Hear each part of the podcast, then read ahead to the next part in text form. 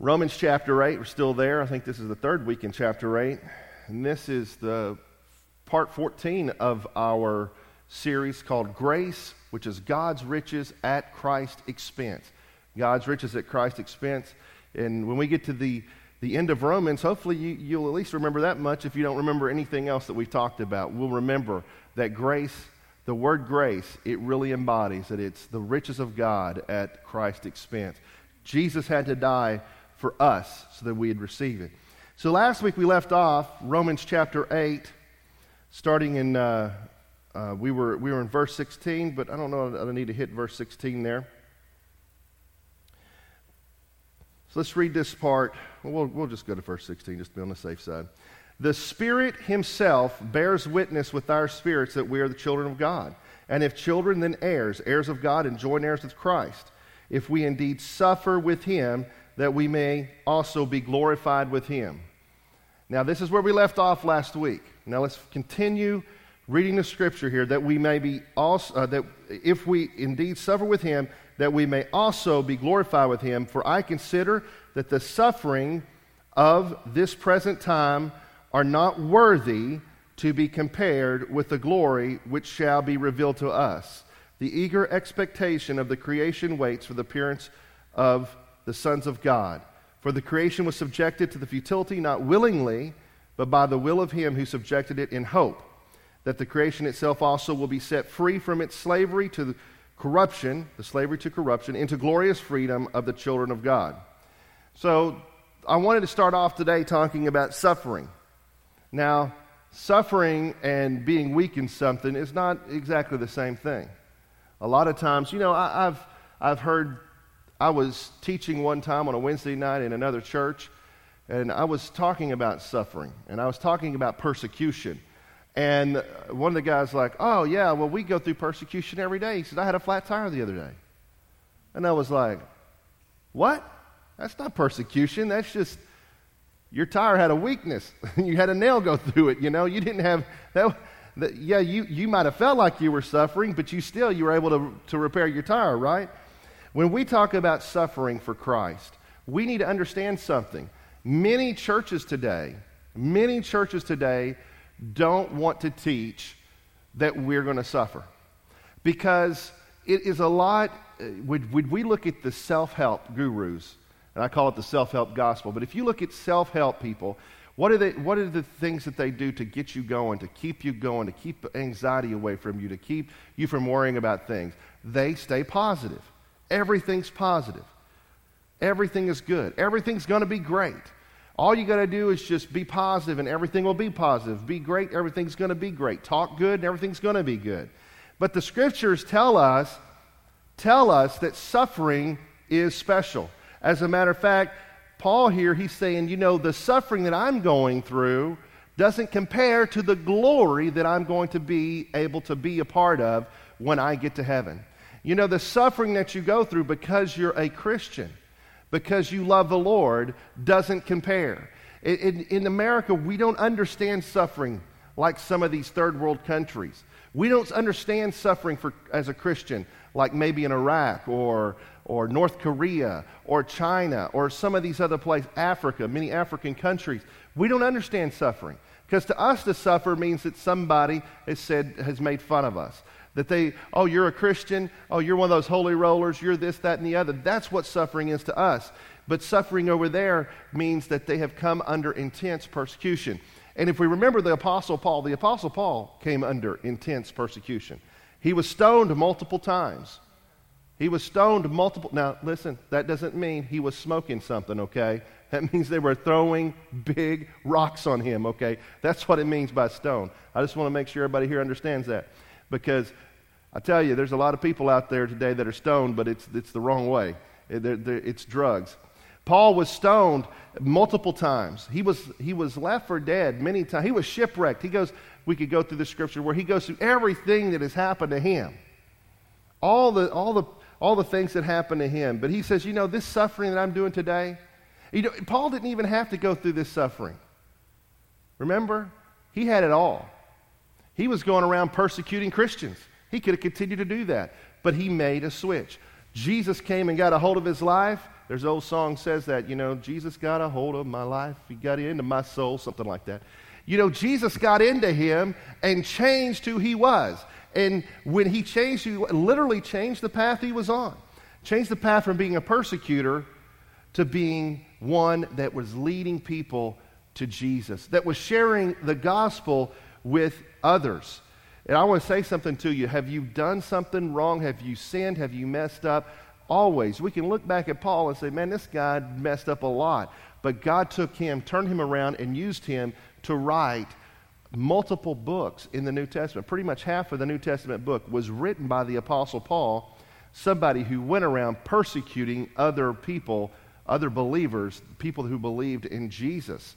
So don't ever look at yourself. Don't ever look back and go, oh, I'm no, not worthy. I'm no longer worthy because I've made a mistake. I did something wrong. Instead, say, no, when Jesus changes my life, he makes me worthy. It's this grace that we talk about. When the grace of Christ comes into us, the riches of Christ come into us. What did he say? That we are heirs and joint heirs with Christ. We have everything at our disposal. The scriptures say that Jesus said that these things and much more will you do in my name. These things and much more. And what Jesus did was amazing. But he says, even more you're going to do. We can walk in that and stop walking in the past. Stop looking in the past and stop beating yourself up, going, oh my goodness, I was this horrible person. Say, no, this is who I am now, and walk in that. And every time the devil brings that past up to you, say, no, no, I'm a new creature. I've been made brand new. I've been made totally brand new because I gave my life to Christ. I gave my life to Christ. Remember that. Mark 19, starting, or Mark 13, starting in verse 9. Mark 13, starting in verse 9, going through verse 13. It says, But take heed, for they will hand you over to councils, and in synagogues you will be beaten. You will be brought before rulers and kings for my sake, as a testimony to them. And the gospel must first be preached to all nations. But when they arrest you and hand you over, take no thought beforehand or premeditate what you should speak but speak whatever is given you in that time, for it is not you who speaks, but the Holy Spirit. Now a brother will betray his brother to death, and the father his son. Children will rise up against their parents and will cause them to be put to death. You will be hated by all men for my name's sake, but he who endures to the end shall be saved. You will be hated. I know this is not something that the church in the United States of America likes to teach. As a matter of fact, we want to teach that people are going to love you. If you're a Christian, if you're a Christ follower, if you're a good person, that people are going to love you. But the opposite is true. The point of the matter is, is this. We've been going through Romans, we've been seeing that sin is at the forefront and that grace covers that sin. But if you don't know that sin is there, if you don't know that you're living a life of sin, if nobody tells you that, then why would you even know that you need grace?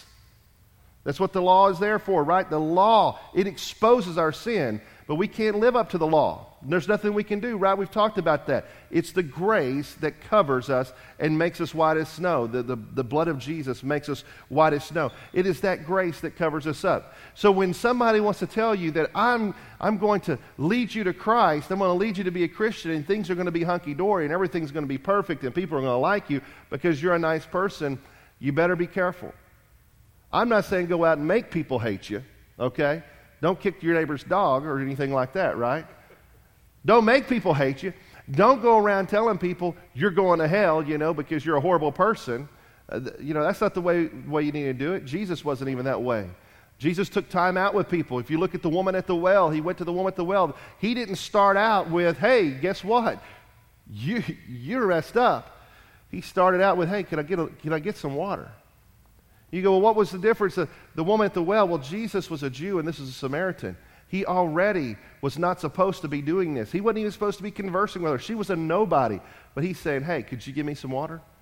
What did he do? He already started conversation and said, hey, I'm willing to talk to you, even though you're different, even though tradition says I'm not supposed to talk to you. I'm willing to talk to you. I'm willing to spend some time with you. And in this process, in this process, he never had to say, Boy, you're a horrible sinner. As, what does she do? In the story, she's sitting there and he's saying, Go get your husband. And she goes, Oh, but I, uh, I don't have a. Oh, that's right. You don't have a husband. As a matter of fact, you, you've been married and divorced multiple times, right? You this, that, and the other. And what happened then? Then she goes back. She says, Oh, he's told me everything that, that, about my life. You've got to come listen to this guy. But he didn't start out with condemning her. He didn't start out with, with condemning her at all. Instead, he started out with a relationship with her. We've been learning on Wednesday nights that this is what we need to do with people. We need to have a relationship with people. I think we could get gung ho. We uh, used to, when I was in college in, in Waxahachie, we went down on the weekends and we'd witness the people down in Deep Ellum and, and East End and different places in Dallas. Some of those places are pretty, pretty bad. We'd go down there and witness to them. Well, there was another, another group that would come down and witness, and they were great people, loved them. We go down and we say, hey, you know what? Can we talk to you a minute? Can we talk to you? And we would start talking, hey, my name's Adam. What's your name? And you'd go back and forth. You start a little conversation, build a little bit rapport with them, and then you start telling them, did you know, do you know about Jesus? And then maybe they know about Jesus, and then we say, well, can we pray with you? It's, it's really what Connie's doing, a lot of what Connie and, and we do on the prayer meeting, uh, prayer walks. But we started those conversations with people. Well, this other group, they come, come, come in right next to us, behind us, before us. We was running into them all the time. And they come down, they shake their hand, and they say, hey, how you doing? You know that you are a sinner, that you're, that you are a bad person, that you got all this sin in you and you need Jesus. And it really turned people off. Why? Because they didn't start out with, hey, I'm here for you. Instead, it was, I'm here to beat you up, and, and I'm here because I'm better than you are. So don't go to people and say, oh, yeah, you know, I know I'm going to be hated, so I'm, therefore I'm going to just, you know, come at you with full guns blazing.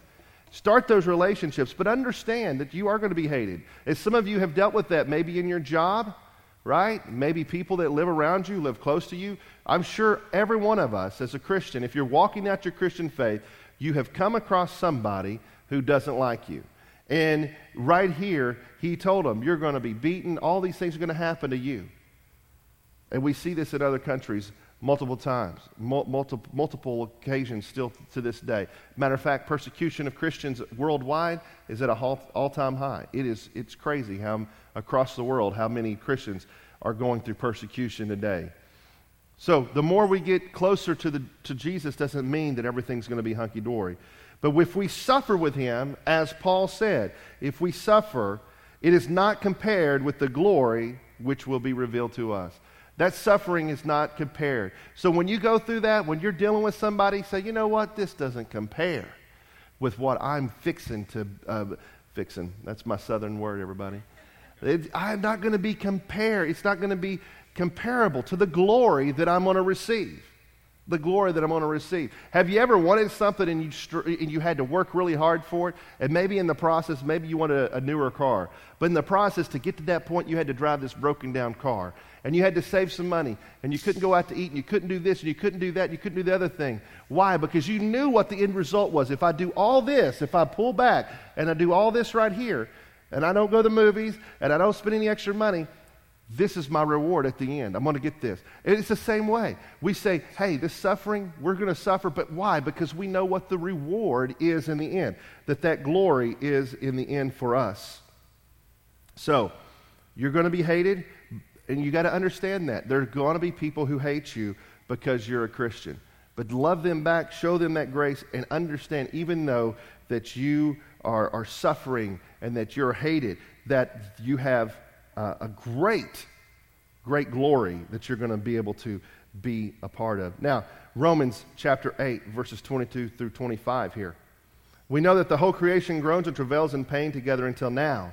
Not only that, but we also, who have the first fruits of the Spirit, groan within ourselves while eagerly awaiting for adoption, the redemption of our bodies. For we are saved through hope, but hope that is seen is not hope.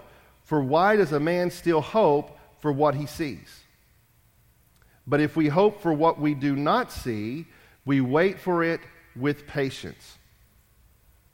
Now, this word patience, if you really get down into it, is probably better to translate it perseverance or per- persevere.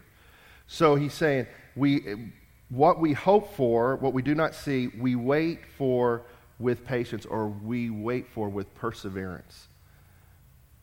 And, and it's, it's the same thing, okay? Patience, right? We're patient, but go a little bit deeper. Not only are we patient, but we have to persevere. What I just talk about? That, that suffering that we're going to go through, that suffering that we're going to go through. And what did he say? He said in Mark, But he who endures to the end shall be saved.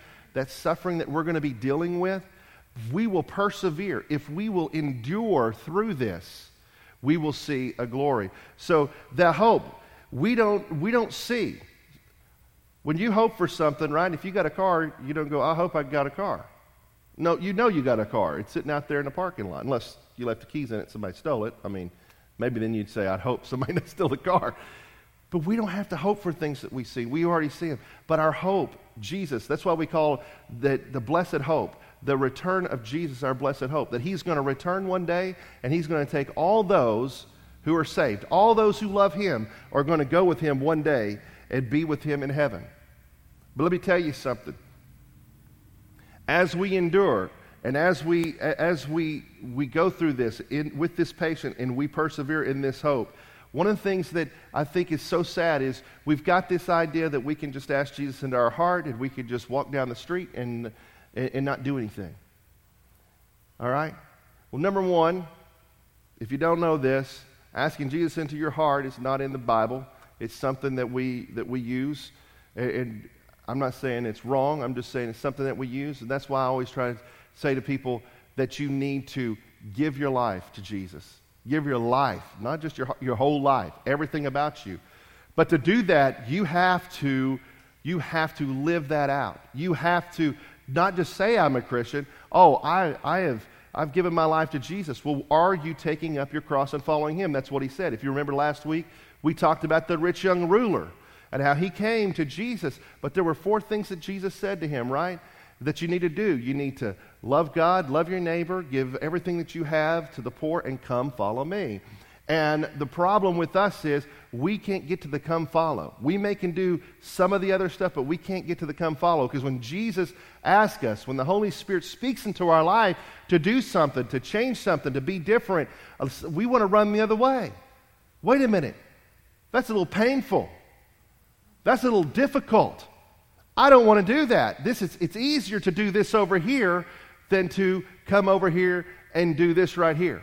And, and I think of a, a, a couple of twin men that they're, they love the Lord and they're rappers and they love the Lord so much. And in the process, they had a, a record company come to them and say, "Hey, we want we want to do this." And they said, "Okay, well that's oh we're that's great. Well, here's what we're going to be doing. Here's what we're going to be singing. All this." And they're like, "No, no, no, no. You're going to do what we tell you to do."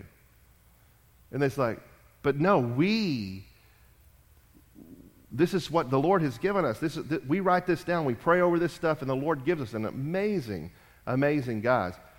But in the process, they didn't get that record deal because they weren't willing, they weren't willing to give up what Jesus wanted them to do for the fame and the glory of having, a, having this record deal because the record wanted them to do something different, totally different than what they were doing, what God had called them to do. So you're going to go through, through that suffering. You're going to go through that time uh, uh, in, in your life. If you're living for Jesus, if you're walking it out for Jesus, you've got to make some of those hard, tough decisions. Even though it's easier to go the other way, you got to make those tough decisions and say, hey, no, I'm going to make this decision over here because in the end, I'm doing it for the Lord. And so when we suffer, we have that glory. And when we're living for Christ and when we're being a Christian, when we're being a Christian, it means that we are walking it out. It doesn't mean that we come to church and we sit in a seat and call ourselves good. You know, this, this morning, this morning, uh, Sax and I were talking a little bit about this. That this is, this is it. You know, he, he's, he's from Mexico. He says, uh, down there, there's really not a lot of Christians. There are a lot of Catholics, but not a lot of Christians. He said, But you come here, there's all these Christians, but none of them act like Christians. But they call themselves Christians. Why? Because they don't have the power of God on the inside of them. They heard some little thing, like I said, you know, ask Jesus into your heart, and then they go off and they, they don't live for Jesus. They're not living for Jesus. They're not, they're not taking up their cross and following Jesus. They don't want to suffer. They're not willing to suffer. Well, I'm going to tell you something. When you get to heaven, when you get to heaven, the, the Bible tells us that, there, that there's going to be different, uh, different people in heaven right? There's going to be people who rule over people, different things. So when you're down here on this earth and you're saying, man, I'm suffering, just remember, say, oh, wait a minute. When I get to heaven, I can't wait to get in front of Jesus. And Jesus says, hey, you know, what did you store up for me? And you lay it out. This is what I stored up for you. Think about the Apostle Paul coming Hey, Apostle Paul's coming. Paul, Apostle Paul, come up here. What, what, what do you have? What gifts do you have? What have you stored up for, for uh, heaven? And he lays it all out. Well, you know, I, I was stoned all these times, and, you know, and, and, and I, I lost this, and I lost friends, and lost family members. I did all this stuff for the gospel. And he, he lays it all out. And, and the Lord's going to be like, wow, man, this is awesome. This is great. And he's going to receive that. What, what's, what's it going to be with you? Is the suffering too much that you're like, oh, no, I would rather have this on earth? I would rather just store this up. And when you get to heaven and, and the Lord says, okay, Adam, how, how's that going, man? Oh, good, God. What, what do you have? Well, you know, God, I got a nice house and I got a nice car. I got a pretty decent job, you know. I put my four girls through university. I, I you know, I did this, I did that. And he goes, well, let's, uh, let's see. Uh, is any of this, will any of this burn up? Will any of this rust? Is there any corruption in any of this? Oh, it doesn't do me any good. Now, am I saying that you can't have good things on earth? I didn't say that, okay? I'm not saying that at all. But it isn't any good. It doesn't matter. Instead, am I going to stand there and go, well, that's all I have to bring you, Lord? That's all I have to lay out before you, Lord? It's a difficult thing when we're here on this earth because, you know, the love of money is the root of all kinds of evil, right? It's very easy to, to grab a hold of, of it and say, No, I deserve this. You know, I deserve death. That's what I deserve. But Jesus died on the cross, so I didn't have to. He gave us that grace. He suffered more than we could ever imagine. Because not only, not only did he suffer the most grueling death that, that has ever been invented by man, I mean, plenty of people have, have said that that's the most grueling death you could have. Not only that, but he had, he took the sin of you and me and the whole world upon him, and he was a sinless, sinless human and God, right? He was both. He took it, the weight of it. He had, I, he had never felt this before. He had never felt this before. That's why when a person comes to salvation, man, they'll start to cry and, and, and they'll be like, oh, I, I just feel so different. Why? Because that blood has washed over. And it's taken that sin away. The weight of that sin is taken away.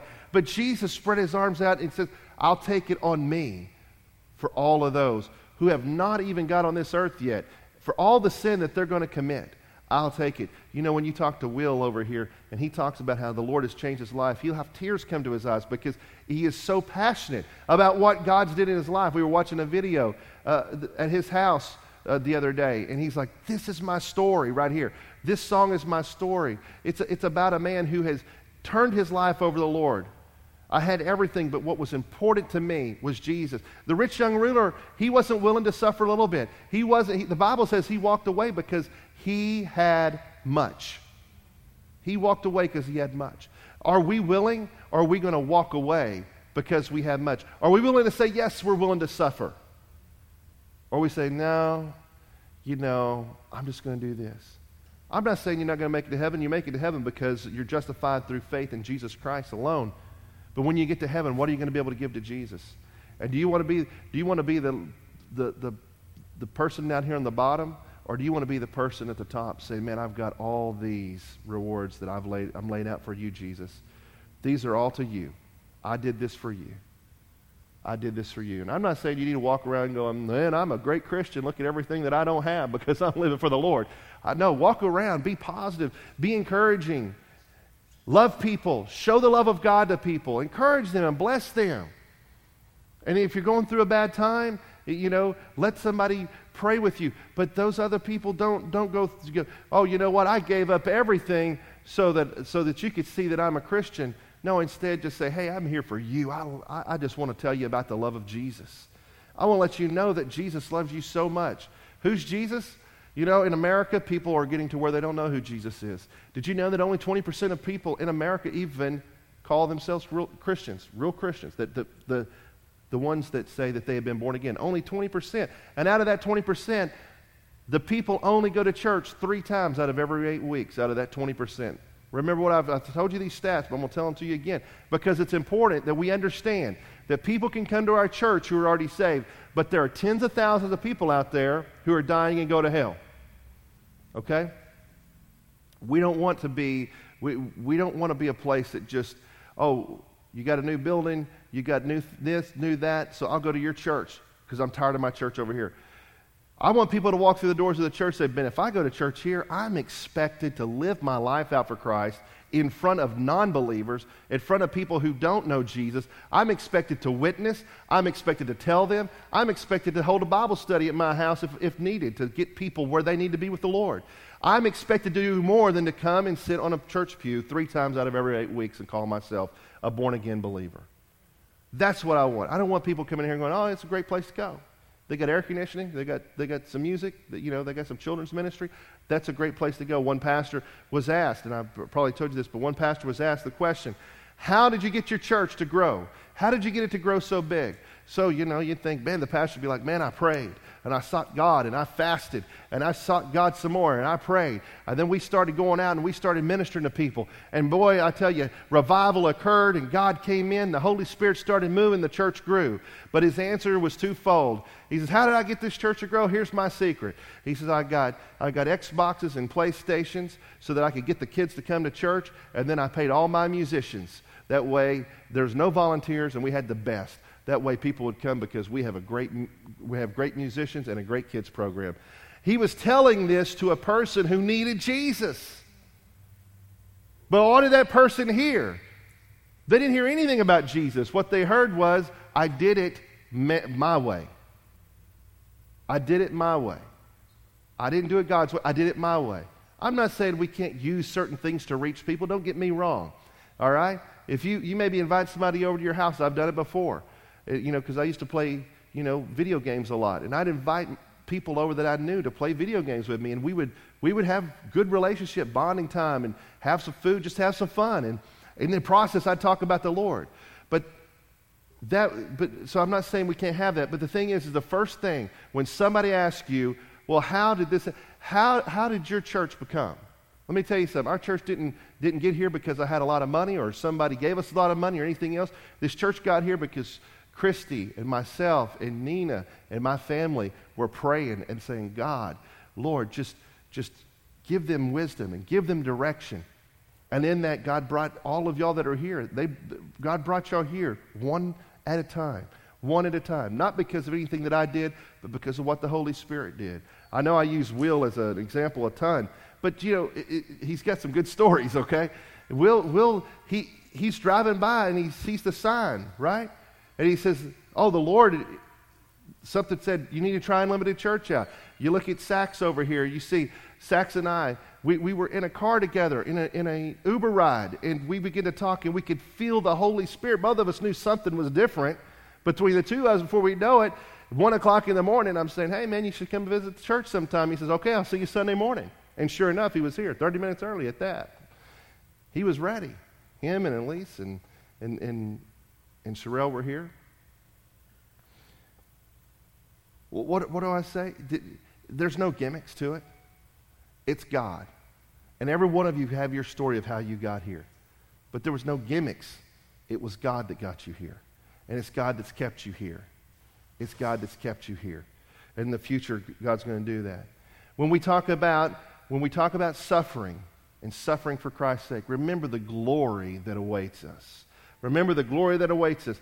You, you, listen, I hope, I pray that you're a multimillionaire. And, and, and if you are, you better be generous and better be giving your tithes and, and trusting God, okay?